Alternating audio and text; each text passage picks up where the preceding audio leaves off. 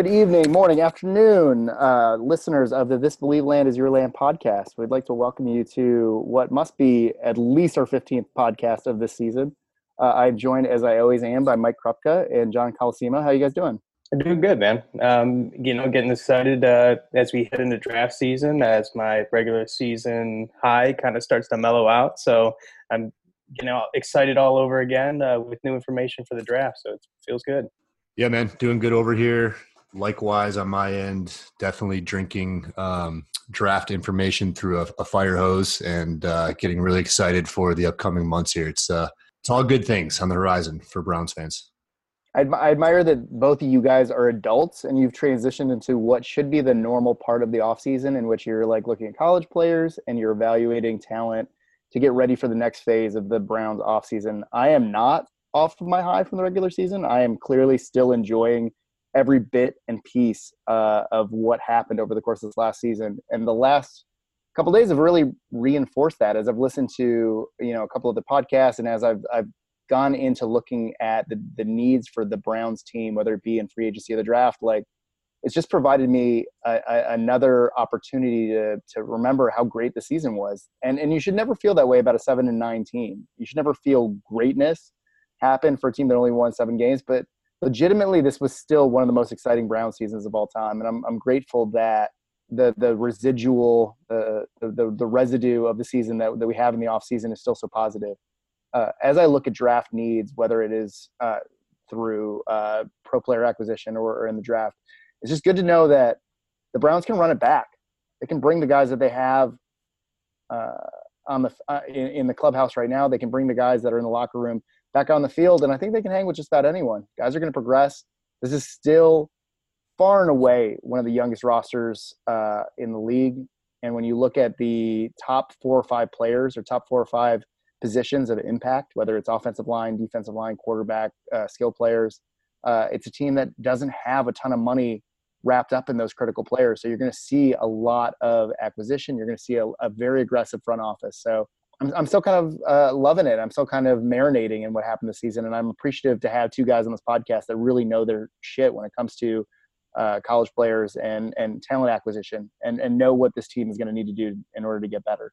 Um, but before we get into talking about team needs and and um, what the Browns are going to be doing in the draft, I just kind of wanted to recap what's been going on in the last two weeks. We we did not record last week due to John uh, globe globe trotting, trekking across the world, seeing the northern lights. You know, soaking up the Icelandic baths. Um, we're good. We're glad to have John back in uh, the states. But how was the uh, how was the trip to Iceland?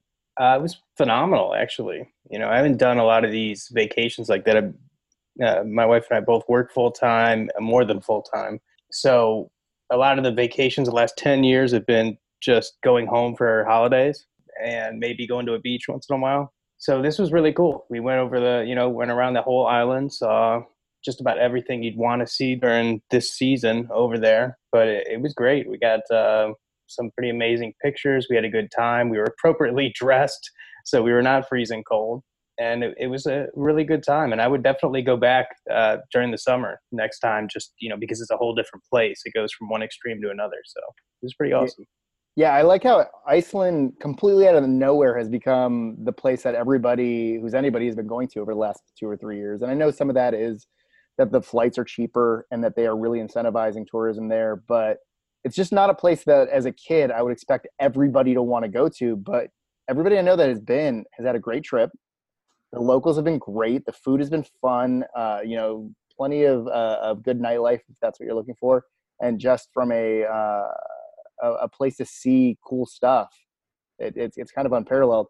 Is there, I, Mike? I know you're really into uh, the Icelandic trip, and you were really jealous of John's trip. Is there any place that's like that for you that you're just like, place has everything that I need to get into, and and I can't wait to visit soon? It's it, it's Iceland, and and it's still just Iceland. it's still just Iceland, and, and oddly enough, it didn't really come about for me until I started to get into uh, droning and taking drone videos, drone photos. Is that a verb? Droning? Let's Could not be. do this again. Let's not do that. sorry, let's, just, let's just go with it while we're droning over here. But no, so you know, drone I, on, like right on. So so yeah, so I got into that and I started to look at you know photos and whatnot, and that got me into it. And um, yeah, just it's just a beautiful place, and that's definitely complete opposite of where I'm at. But uh, I, yeah, I'm I'm very jealous of John. I'm glad that he had a good time, and uh, I've heard nothing about good things as well. Uh, it's a little pricey. That's kind of the only caveat that I think people always throw in there. But other than that, if you're you know if you're well prepared and you do your research, it's uh, you know a once in a lifetime kind of amazing trip. So. Yeah, man, and it's just you know I think that uh, it, it's always been in like my top five places. It's always been it, it's always made the short list, but it's behind places that are a lot warmer and have a lot more exotic wildlife, I guess, uh, for no other way to put it. But um, yeah, I'm, I'm glad that, that John got a chance to take this trip. And Mike, I hope you get the opportunity to, to head over there sometime soon. But uh, getting back to, to talking about the Brown stuff, it's been a tumultuous couple weeks. Freddie Kitchen is now full time head coach, which we kind of vacillated on on this podcast a little bit earlier in the year. We liked Freddie. Uh, we were excited for the person that Freddie is and excited to see what he could do. But we tried to pump the brakes early on thinking that capability equaled magnificence, that, that uh, putting out a better than average product was innovation. And it wasn't really until we got six, seven games worth of uh, a game tape and we watched Freddie get better. We watched him iterate. We watched him improve on his own stuff. That we really got to a place where we were like, shit, this is the guy that we need to keep around. This is the guy that we can't afford to lose. And a lot of that is the the paradigm shift in the NFL, where we've come to understand that if you have a brilliant offensive mind, uh, there's no job outside of head coach that's going to keep him in house. That that if you, you you have a guy that that proves that he can get more out of the talent that's in place. Every NFL team has talent and they're gonna those guys are gonna get poached, and those guys are gonna get an opportunity to be head coaches. So I think we all kind of came to a point where we had to uh, understand that if Freddie is who he looks like, and through seven games he looks like the real deal, that the only way that we were going to be able to keep him in house was to make him a head coach. So we we transitioned neatly from I don't know if this is sustainable as an offense to if we got to keep him around, we're going to have to make a make him a head coach to a place where we looked at the coaching hires and we said, can Freddie have the gravitas necessary to bring a coach to bring a coaching staff in around him that can support him and that can make the team uh, as a whole better than some of its parts. And I think the last two weeks, for me at least, has been an absolute slam dunk in that category. I think a lot of the coaching hires have been inspired. So all that being said, uh, there were some names that were, were a lot more surprising than others um, that the Browns were able to bring in to fill out the staff. I think it's a very mature staff was there anybody that really jumped off the paper for you guys that were surprise hires or that um, you think were huge gets for the Browns? Monken, I think, was a, a pretty big hit. I mean, yeah. when you yeah, talk about Freddie was going to continue calling plays, you would have thought that that kind of uh, eliminated him as an option. Uh, he did do some interviews himself for head coaching jobs this year, um, and he did a, a, pretty damn good job down in Tampa Bay. So uh, it wasn't something I anticipated being able to reel him in without giving him the play calling duties, which you know I, didn't, I wasn't really interested in doing necessarily because Freddie was so good at it this uh, this past season. But uh, so that was a surprising uh, in a good way for sure. Is there anything that's more of a like uh, very obvious sign that Baker Mayfield is exactly what folks want him to be than guys who are willing to give up play calling duties to come be a coach just to put it on the resume of this kid, knowing that it's going to vault their career like it will? Yeah, I mean, I love it. And remember, this is something that they said that that was going to be the opposite effect, right? People didn't want to, you know, yeah. deal with uh, that strong of a personality. Yeah, I think it just speaks to just how talented he is and um, just how wrong uh, people's assessments were about his personality. I, I, love the the Monken hire after the fact. I, I didn't really know too much about him going into it, but I did obviously, I guess, was aware of the the the efficiency of the Tampa Bay offense uh, when looking at their wide receivers and their tight ends, and that's got me excited uh, specifically for Callaway. I think he is going to thrive in the system, and uh, I think our tight ends are are going to be. Um, a lot more active in the red zone, uh, but yeah, I, I'm I'm excited about that, and I'm you know equally as excited uh, about Wilks, another coach that I didn't really know too much about. Um, I'm excited to see where that kind of takes our defense, and uh, yeah, I like how people kind of freaked out about Wilks because they were like, "Oh, he played three linebackers all the time, just like Gregg Williams did." That was a big part of the Gregg Williams problem, and it was. It decidedly was a big problem with Gregg Williams, that he just could not get the linebackers off the field. But Gregg Williams didn't have Thomas Davis or Luke Kuechly roaming the middle of the field either. Like Thomas Davis and, and Luke Kuechly will stay on the field because they are better than most of the defensive backs that you're going to put on the field. The reason that Wilks ran the kind of defense he did was based on the personnel he had and what he did in transitioning from Sean McDermott the year before is that he took the pieces that he had in place and he made them work in a way that they should have worked from the from the start. Sean McDermott built a resume based on on a really talented roster. Steve Wilks made that roster go, and he took all the pieces and made them better. It was kind of like when Ray Horton left uh, Arizona after getting great accord for what he did with that Arizona defense. And then um, I forget who relieved him over there, but immediately the team got better as soon as he left because it was like, oh, now we're going to take this talent, this incredible bevy of people, and, and we're going to make them fit and work like they're supposed to. Um, Campen one, was another one that I was excited about you know, I wanted to get rid of um, Bob Wylie and uh, didn't see Campen coming at all, and that's that. That's a good one for me. That's going to get you smashed around the uh, the internet circles a little bit because people love Bob Wylie, and I'm not sure if it's because Bob Wylie is colorful and fun, or if they really attribute having three Pro Bowl caliber interior guards as being something that he did, and not something that he was gifted with. Mike. Yeah, I think it was in, in, a way for a fan for the fans as, as, a fan it was a great thing that you know with uh, hard knocks to see his personality come out. But from a, yeah from a coaching perspective I think he left a lot to be desired. And i think there's an added value to john's comment about um, about Campen is that you know he, he's got a ton of experience. And not not only as an offensive coach but also as an assistant head coach if i'm not mistaken. So yeah. him coming in and being again, not just in charge of the offensive line who uh, are already talented, but now giving us a chance to actually develop the guys that you know need the time and and the coaching to do that. But to be there for Freddie with his experience as an assistant head coach, I'm excited for for that impact. Uh, just overall, I think Freddie has surrounded himself with a lot of guys that are open to collaboration, and he's open to collaboration. If one thing is evident in all those interviews at the end of this, you know, at the end of the process, was that you know he wants to talk and he wants to get answers and have conversations. He, he's like the anti-Hue. So i'm just excited to see how all these guys work together. Yeah there's there's a lot of guys with uh, previous quarterbacking experience. It's it's clearly something that uh, kitchens uh, relies on and thinks is of value. Guys who've played the quarterback position before and understand the offense in a way that the rest of the position coaches don't.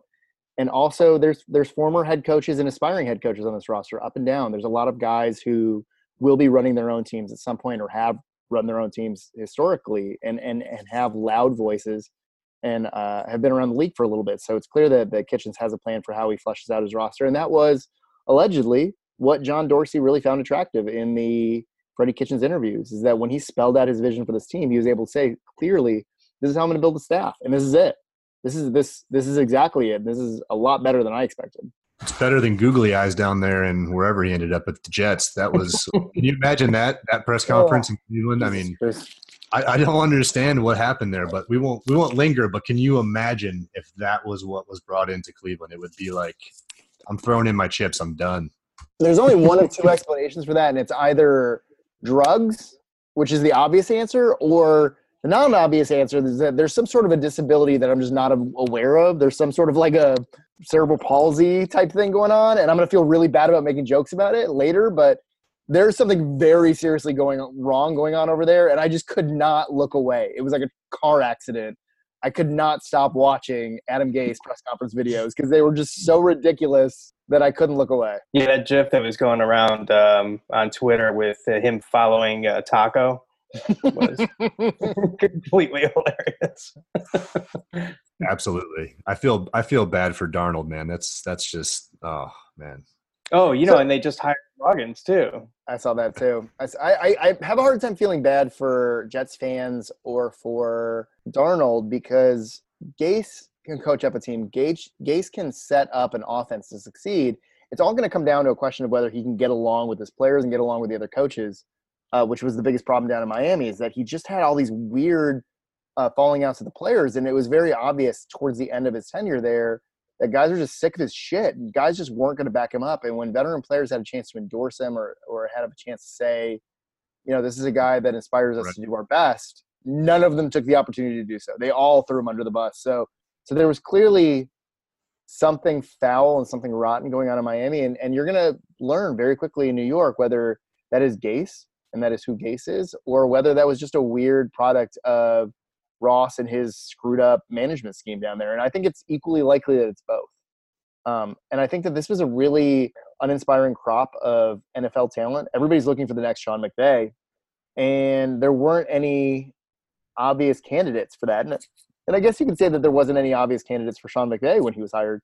That nobody expected him to get hired as a head coach, but the the pool of candidates was not terribly deep, and you see that with as quickly as guys like Adam Gase got hired, and you see that as quickly as teams are willing to get into bed with guys like uh, Flores from from New England, who don't really have a coaching resume, so to speak. Of teams had to take some leaps of faith. So in the case of uh, Gase, at least you're getting a proven quantity in as far as production goes. So so we'll see if the off the field stuff, we'll see if the locker room stuff manifests itself with the second team. I think that he'll be on a short leash because of things like that, and I think that you could do a lot worse. Uh, moving on to the Browns and Browns specific offseason news. Uh, one of the one of the great memes of the day on Twitter was was people saying what the team needs to do in the offseason and kind of ranking it in terms of what they have to change, what they should change, and what they can change. And John and I got into a couple uh, back and forths about it, and and and Mike, I know you and I have talked about it a lot. I think that it's going to be the topic for the next four months. Is what are the things that the Browns have to do to get better? The things that they can't afford to wait on, things that they have the capital in place and they need to address aggressively up front and what are the things that you know it could be a lot better if but if we run it back with the talent that we had in 2017 this position is still good enough it's nice to have this conversation it's not one that we're used to having as browns fans Mike, yeah, how, do you, how do you feel about the exercise little, little did you know but john and i have already been uh, debating this topic uh, almost extensively we've been talking about just the the difference in philosophies and then what the things are that we need versus what we don't need. It's it's been fun. It's going to continue to uh, to unravel and unfurl here in, in the weeks to come. But as you said, this is going to be a, a, a an ongoing topic. But for me, we definitely need to address the defensive line. I said it last offseason that it was our weakness going into the into the season. Um, we need to address it. We need depth. Guys can't be playing the you know the the most snaps in the whole league, uh, and can you know we can't continue to count on them to produce at at that sort of uh, usage. So we need to attack the defensive line. Um, we can debate where, but I definitely want to add at least two to three bodies inside, and then probably two edge players and two linebackers. Then that's kind of my list in like top priority down down the line. So John, like I know that you agree with Mike and I that defensive line is something that needs to be addressed ASAP, but I think you have a very different approach to how you want to go about doing it. Yeah, I, I think uh, what I'd like to do is, it's it's hard to say exactly who's going to make it all the way to free agency right now, um, as far as some of the possibles. But what I'd like to see them do is go hard in the paint. You know, when free agency starts, and get at least one impact guy. Um, and I'd like to get an impact rotational guy too for pass rushing. Just like you spend some cash, fill that starter role uh, at three tech, uh, get a good rotational pass rusher, and then start backfilling with with some of these depth guys that we can develop over the next two three years as we need to shed some salary to sign some of our own guys. You know, this is what you know you see I mean, the good teams like say Baltimore, who just consistently has had this great defense, they're mm. constantly developing these young guys underneath. Well, the problem is right now we still have holes just right on the starter end. And for me, to yep. accelerate our, you know, our path to not just getting to the playoffs but winning games there, I think we need to jump start that by getting some real impact since we can afford to pay market value right now where a lot of these playoff teams can't. Yeah. Did you see the cap situation for the Eagles? Uh, what are they, negative 11 or something? Yeah, Ryan Alton posted it. They're $16 million off the jump. And I'm, I get that this is funny money and none of this shit really matters, but $16 million means at some point you're going to have to get creative this offseason and everybody's not coming back. And when they have 12 defensive linemen that, that are Pro Bowl caliber, at some point you're going to have to, to, to get rid of a couple of them, which is why I, I know that you've kind of fixated on Brandon Graham and, and your, your offseason mock draft scenarios is a guy that the Browns can get their hands on. Yeah, if they let him get to free agency, uh, his his pass rushing production is just off the friggin' charts. He's had one of the top seasons as far as pressures go, um, and he's doing it amongst guys that have pass rushed two, three times as much. So mm-hmm. yeah, I would love. You know, I know he's thirty, um, but that's exactly the kind of guy that I want to go and bring in here for these next two years. You know, as we season some of the guys that we bring in from you know this great draft class. Yeah, yeah. I'm, I'm not incredibly seasoned in terms of the, the free agent market and who's out there. I, I, I love the the idea that you know that you're bringing. If if I'm the executive, you bring it to my table, and I'm I'm looking at it. I, I could get behind again, and we've talked about this, making a big splash at the defensive line um, and free agency, even on on the edge and, and free agency. Uh, we've got the money to do it, but the specific player uh, is debatable for me. But I like that approach a lot, John. Yeah, I, I guess I'm just not that fixated on defensive line in general. Uh, I think the Browns have good edge rushers. I think that between Avery, Ogbah, and Garrett, you have a, a, solid foundation. You need to add a body to that, but I don't need it to be a premium body.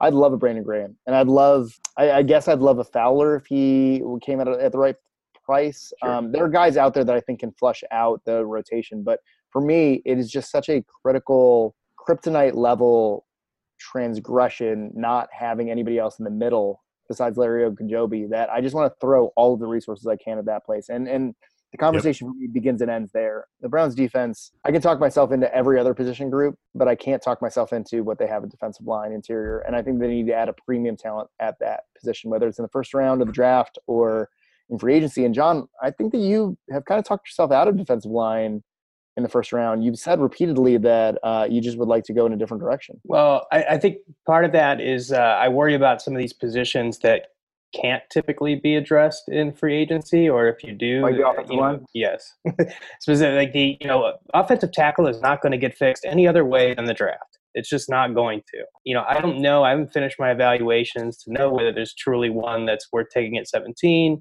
or you know around 50. You know, but I know that we need to get some bodies in here and start figuring that out because anybody who's I think people are on a little bit of a uh, a little bit of a high over those last eight games where Baker only got touched like four times. Okay, yeah. and yeah, that was, was able to happen. But but you just imagine that that Browns team. Like if if, if guys don't remember what it was like playing against uh, you know Pittsburgh Steelers, they destroyed you know our bookends, and I I have no interest in facing an Eagles team or any of these uh, truly great uh, contenders out here uh, in the playoffs with Greg Robinson and um, Hubbard. Hubbard. You yep. know, I just don't want to do it. I just don't want to do it. And so, uh, you know, if there is the guy that's worthy, you know, it's a very deep class as far as that DT goes. I also want to bring in two, three bodies.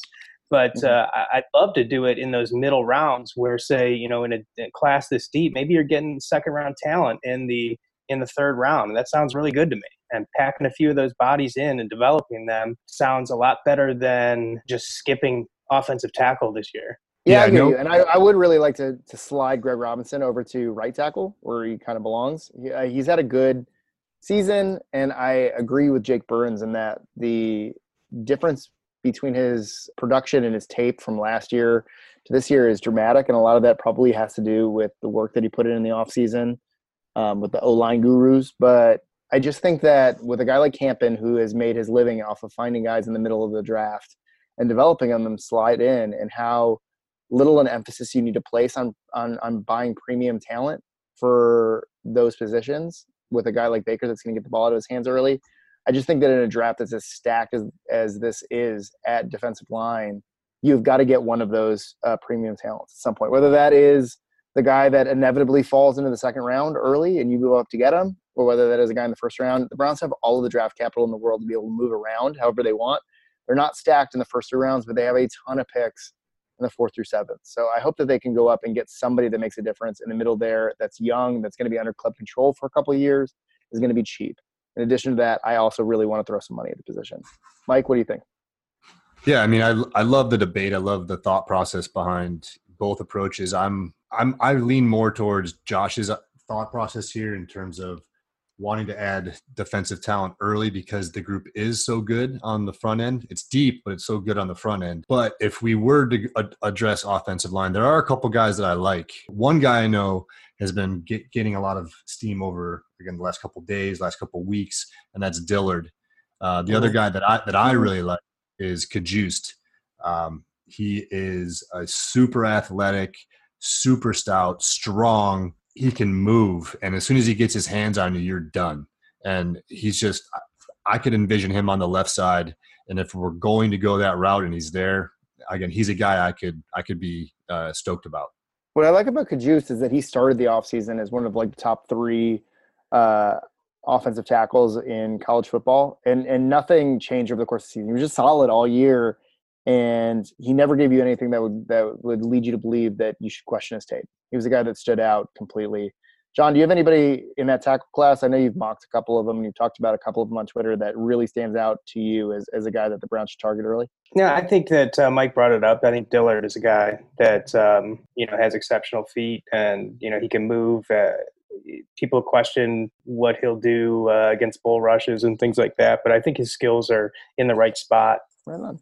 And what we're going to do uh, for the for the seven listeners of this pod is is starting soon. We're going to take these guys and we're going to walk through some of the college production tape, and we're going to talk about what specifically in their tape you should look for and what what makes these players attractive as draft prospects for the Browns. We're going to break down, look at the punch for these guys, look at the flexibility, the hip bend, the the way these cornerbacks flip their hips. Uh, we're going to talk about the things that that really uh, get the scouts uh, panties in a bunch and and help you understand when we get thirsty for these college talents on Twitter why we're we're, we're going down that road. So so we're hoping that you guys uh, check out these video pods. We're probably to start producing them in the next three or four weeks, and we're hoping to bring in uh, some of our favorite uh, draft analysts that we've connected with over the course of the last couple of years, and we've done podcasts with over the course of the years uh, that can give you their perspectives as non-Browns fans, uh, but as guys who cover college football and the the draft year round. So so so stay tuned and look forward to that. So so going back to the position debate as its group. Obviously, we have a difference of opinion in, in how the defensive line groupings are, are handled. For me, another one that I think that we had a big difference of opinion on was the defensive backfield. Uh, personally, I think that the Browns' defensive backfield is the second most set position group on the team. I think that quarterback is obviously number one, and uh, running back is is obviously number two with guys like Chubb and, and Duke Johnson who serve such complementary roles. But behind them, the defensive backfield, I think the Browns are in great position with Denzel Ward on the outside and a bevy of very competent guys uh, manning the two and three spots. I would love to see them add talent, but when you have Damarious Randall uh, patrolling center field and Jabril Peppers and Derrick Kindred doing a great job of being flexible and being able to cover tight ends and being able to, to, to thump in the run game, I just don't see that being a, huge position to need. Uh, John and Mike, I know you feel a little bit differently about that. Can you tell me why you think that's possession that needs to be addressed early? Well, it, I'll tell you how I view it. I mean, we're, obviously, I, I love what we have in Peppers and Randall. I feel very confident in our starters there. I'm not as high on Kindred. Um, he's he's fine for what he is. I want to see Jabril Peppers take the majority of, yeah. of the snaps this year. Um, eh, they split way too much for uh, for my taste this year. And I like Denzel Ward. I don't love that he got two concussions his rookie year you know he's a fantastic back and he's gonna, he's going to provide value for this uh, for this roster for the next three years. But once you get past him, I, I don't really like anybody. you know, I like you know I like uh, we we have a decent contract with uh, Terrance Mitchell. Nice, it's on the yeah. cheap. He, uh, I like that contract quite a bit. Um, so not nobody. I, I, mean, not nobody, but you know, there's people out there, um, you know, that will argue with you that uh, that coverage is more important than pass rushing in today's NFL. And, and yeah, I don't see anybody that I feel real confident in. I mean, I I would be drafting two cornerbacks minimum, and Murphy falls in the in the first round. I mean, I'm I'm running to the to the podium and turning that card in. Yeah, and I hear you on Murphy. I really like him a lot, but for me, with what you saw from Terrance Mitchell in training camp, when he was turning heads, when he was really, really the the hidden gem that that every Browns beat reporter and analyst uh, wanted to talk about, and then the the good performance he put on in the preseason and in the first couple games, you saw a guy that is a very capable number two corner. Obviously, EJ Gaines is a, a head scratcher because you don't know if he's going to want to stick around. I know he was kind of promised a chance at the starting role, and that fell off when Terrance Mitchell took the job from him, and then he got injured. But um, between him Carrie and Ward, between Mitchell, Carrie, and Ward, I thought you had three guys that you could really build around. I'm not opposed to what you're saying to throwing some talent at the position and making sure that you have the the bench depth that you need, or even bringing in another guy on the same kind of deal that you got Mitchell on, where it's it's kind of front loaded. You give a guy a chance to start, but I like this cornerback group. I think that especially after last year, in which they really uh, clearly hated the group they had and, and aggressively went after it uh, in free agency, um, you're in a much better spot. And I and I like that uh, BBC got a chance to really uh, right the ship and get five or six games worth of tape uh, up last year to, to prove that he belongs in this group too. Let me let me break it down like this. Like what I what I see is as, as I'm looking at like a three year plan, you know, mm-hmm. for this roster. Uh, I'm just picking out contracts that I know that we're going to have to turn over as we get closer to the cap, which is closer than people think. But you know, I'm just looking at, at contracts that I know we're going to have to turn over. TJ Carrie is one of those. Yeah. You know, our linebacker situation is awful, where Joe Schobert's going to need a new contract soon. Christian Kirksey's contract looks terrible right now, and yeah. Jamie Collins to be shown the door. Yeah, you know, I just I think we just need to bring in more youth because when if you're going to get if you're going to let Carrie go as soon as possible and you're not say probably going to bring Gaines back, the, both those guys need replacements and Gaines needs one now and Travis, you know, TJ Carrie's going to need one before next year. Yeah, I mean that's you bring up a really good point. I guess for me right now in the process, the whole offseason we've talked about trying to I guess surround Baker with talent and and with Baker with what he needs to be successful. And keeping that in mind with the, the list that I have, I, I would just taking cornerback in the first round wouldn't be the way I'd go, but I, I could definitely see addressing it with multiple picks.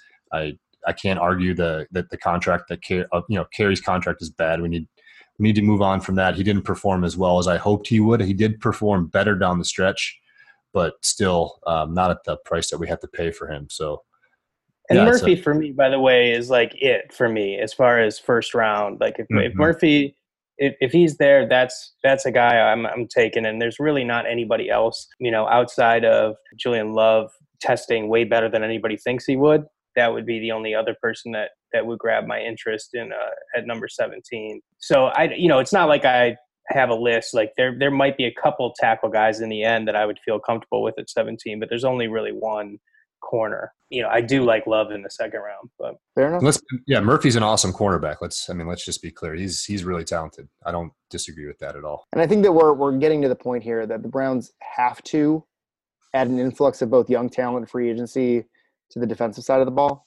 I think that on offense they can be a lot more selective and they can pick best player available and look to develop guys because they have a stable core of skill players in house. I liked uh, Doug Lesmerises' uh, take on the Browns film breakdown pod, in which he talked about how the Browns don't necessarily have a, a skill player that is a threat at all times he's on the field, a player that is going to demand attention and double teams all the time. Um, there's not a lot of those in the league. You know, you're talking about the Mike Evans and the OBJ types, but that because the offense is so multiple and because the offense is so capable and because they're deep across the board and they have a lot of guys they can rely on, they might not need it. But that he'd like to see them add one of those kind of players. Um, I look for the Browns to be selective and look to add somebody of that caliber rather than adding other bodies to the pile. They have a lot of guys that are at the Rashard Higgins, David Njoku, Duke Johnson level of capability where they are premium players, but they are not necessarily uh, threats to, to, to break open the game every single time they touch the ball. So, so I'd like to see them add more players in that kind of elite tier, but they don't need to address more people in that second tier. Uh, whereas on the defensive side of the house, they clearly need to add that influx of talent. Yeah, I'd agree with that. I'd agree with that. I, I want a tight end in this class, but it's not really because we need one. It's because this yeah. class is so good. And that, it's good to be, a, know, yeah, it's good to be a good enough team to where you can say that, where you can say, I want to grab a defensive tackle or a tight end in the 2019 class because it's a really good position group, yeah. whether you need it or not. And you see talented teams do that a lot. You see talented teams say, look, I've already got a lot of players at this position group, but if this guy or if one of these three guys falls to our pick just because of the depth of the position, then we have to take them because that's what good teams do. So, speaking of good teams, we are approaching the most insufferable two weeks of the year. And that insufferable two weeks is where we spend two weeks filleting ourselves about Bill, Bill Belichick and Tom Brady. I don't know about you guys, but I almost can't listen to NFL podcasts this week or watch uh, mainstream broadcasts just because I get sick of the same storylines. I get sick of the same stuff over and over and over again. Uh, people think that we hate the Patriots because they're so good. I'm getting to the point where I hate the Patriots because I'm sick of hearing the same shit year after year after year. Uh, how are you guys holding up in the sports landscape? Yeah, I I've struggled really. I struggled a lot to think about how I want to answer this question because you got to respect Tom Brady and you got to respect Bill Belichick. Mm-hmm. Absolutely at what they do, and and they are truly the best probably ever to do it. So mm-hmm. you have to give respect where respect is due, but it just wears totally thin on me when these guys are, you know, the bet against us stick is just come on, guys. Yeah. we were underdogs once. Right. It's like, you know, you guys are you guys have been so good for so long and then to play that card just makes it so insufferable and that's kind of where I'm at. It's just I wouldn't be surprised if the guy with the green laser was from the Patriots. You know, I mean, it's just whatever they can do to get storylines and get this like I don't know. I just it's it's really hard for me to to root for and get behind while simultaneously just being in awe of how good it is. It's it's horrible. Yeah, I just you know as as usual, I just find myself you know rooting very hard against the Patriots, and I have gotten to see some. You know, I I think I would be a little bit more sick of them or, or angry if uh, I didn't get the eighteen and one. That that really is just uh, that's like the saving grace is that no matter what, you know, they will never have that one, and that's the one that they you know that yeah. they really want most. It's this. It's a Steph Curry's final MVP for a fan base. It was like the one thing that they were d- deprived of and denied.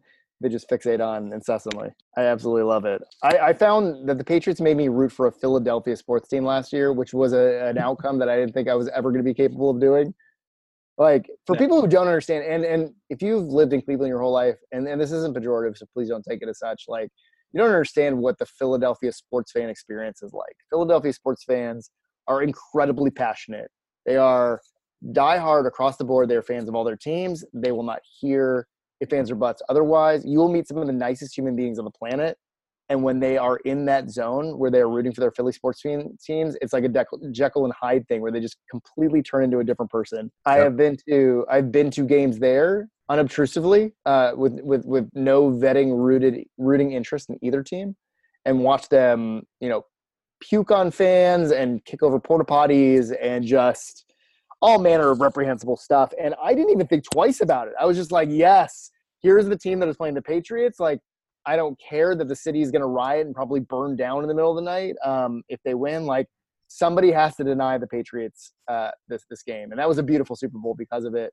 Uh, I really wanted this one to be the Chiefs and the Rams, just because I wanted a repeat of that Monday night game, which was one of the most entertaining football games I've ever seen in my entire life. That like 50 to 45 51 that, like yep. Yeah, yeah. It was it was a college football game. It was glorious. It was wonderful, and I wanted a repeat of that.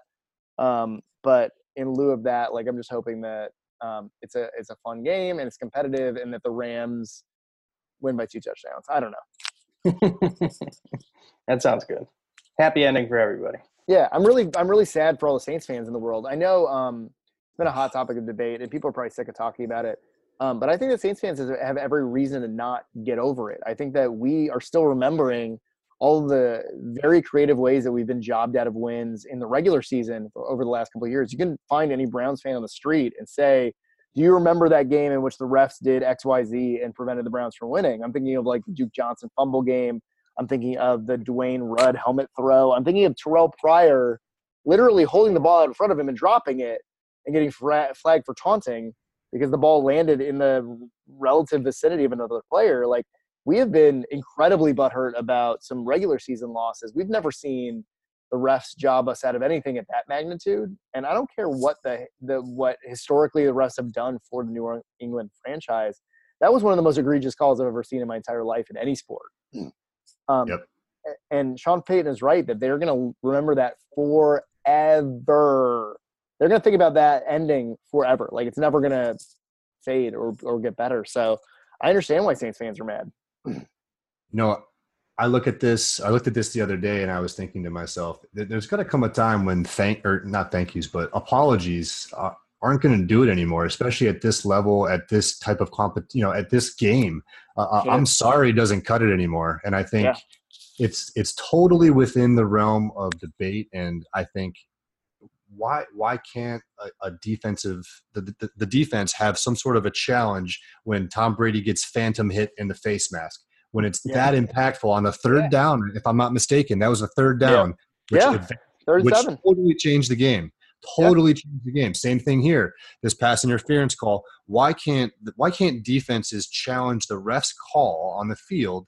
Because time and time again we see that the, the refs are wrong and then the NFL issues an apology. It's like yeah something has to be done and i think it's it's it's not it's not a case of for me, like I do get upset the refs suck. Look, they do. And look, there was 15 other things that probably could have happened in that game Yeah. to change the outcome for either team.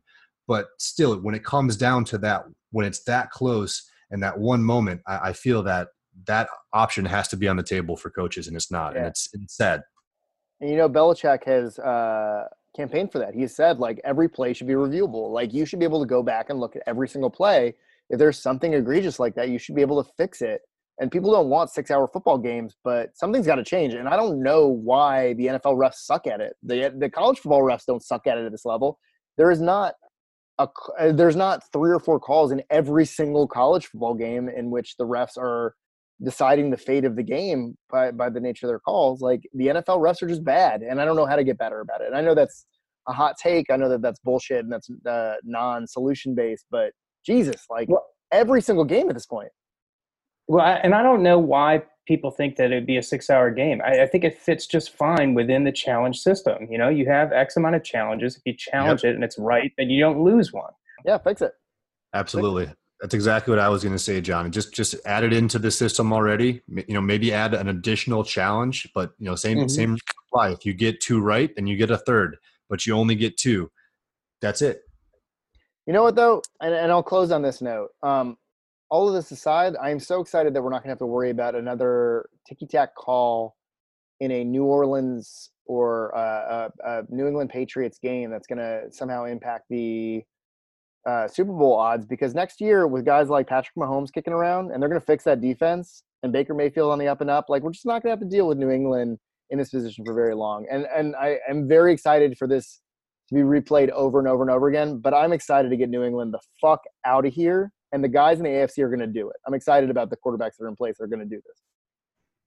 Absolutely. Co-sign that. Just get them out of here and Get them uh, out of here. aloha oi. Get out of here. See ya. Get. uh, on that note, um, I'm looking forward to uh, spending some time here digging into the draft prospects. There's a lot of exciting guys out there. If you're not following Mike, I'm not going to list his Twitter uh, uh, screen name here because it's ridiculous. Um, but follow Mike Krupka on Twitter, uh, John Calcimo, J Cosmo. Follow him for draft updates and, and, and takes on draft eligible players. Uh, in the coming weeks, we're going to talk heavily about the guys that are coming out. Um, we're going to talk about uh, free agent strategy. There's a lot of content coming up. It's an exciting offseason to be a Browns fan. I'm excited to, to go on this journey with the rest of you guys. Thanks for listening today. Um, and hopefully uh, you're listening next week when we get into this stuff. Go Browns.